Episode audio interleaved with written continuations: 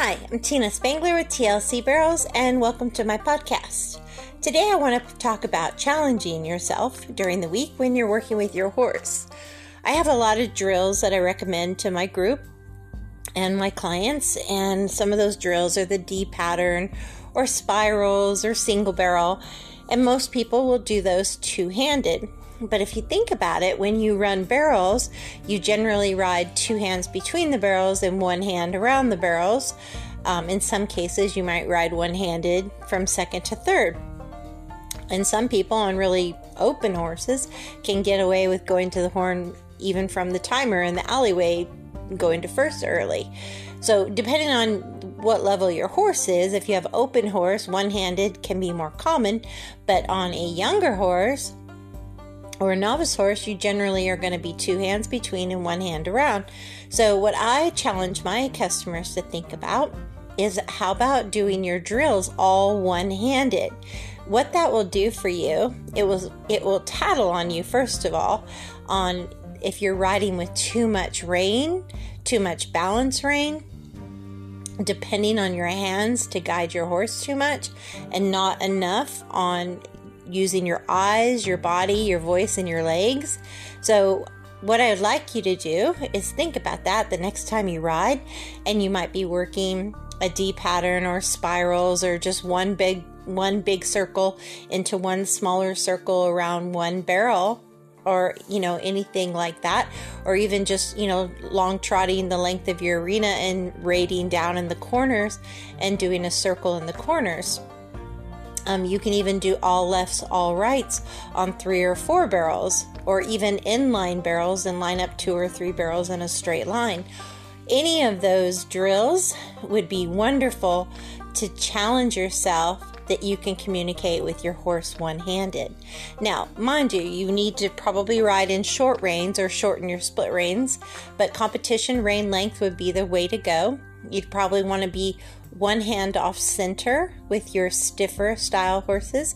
If you have a horse that's a little bit more rubber neck, you'll probably stay more on the center of your rein. Um, because you don't want them to overflex their face, but there'll still be three hand cues. You'll have a forward hand cue for go cue. You'll have a hand that comes back towards your saddle horn to rate, and then you'll have a, one hand um, up and back an inch to shape or flex your horse. Um, or it could also, if your horse is a lazier horse, you could shape them with just twisting your pinky from a forward hand cue, or more of a a go position with a pinky flex to shape your horse. But either way, um, you're going to be doing all of this with a very light hand cue, thinking of your hands at 2% and thinking of your eyes, body as 80%, and your legs, meaning your calves and your feet, as 18%. So, with that in mind, you're going to want to be able to walk straight lines one handed, sit for rate one handed, shape your horse to start your turn one handed. So, all of this is going to depend on you using your hips square to keep your line straight, maybe using some inside leg to move that shoulder and rib out of your way, outside leg to engage that hindquarters, um, legs for impulsion, you may have to use outside hip in order to keep your circles round. You may have to go to inside hip to get them to finish a turn. Um, you need to be very specific about where you're looking between their ears and a quarter turn ahead in your circles, a couple of strides ahead in your straight lines. Um, you can use your voice to talk to them. Easy here, smooch them up, you know, and get them to go to go faster, cluck or smooch. Um, there's a lot of things you can do scissor legs to shape them, shoulder and ribs out, hip in, two legs uh, to go ahead and get more impulsion, outside leg to straighten the shoulders and square them back up again. Um, but it's just a wonderful thing to be able to communicate with your horse with just one hand on the reins.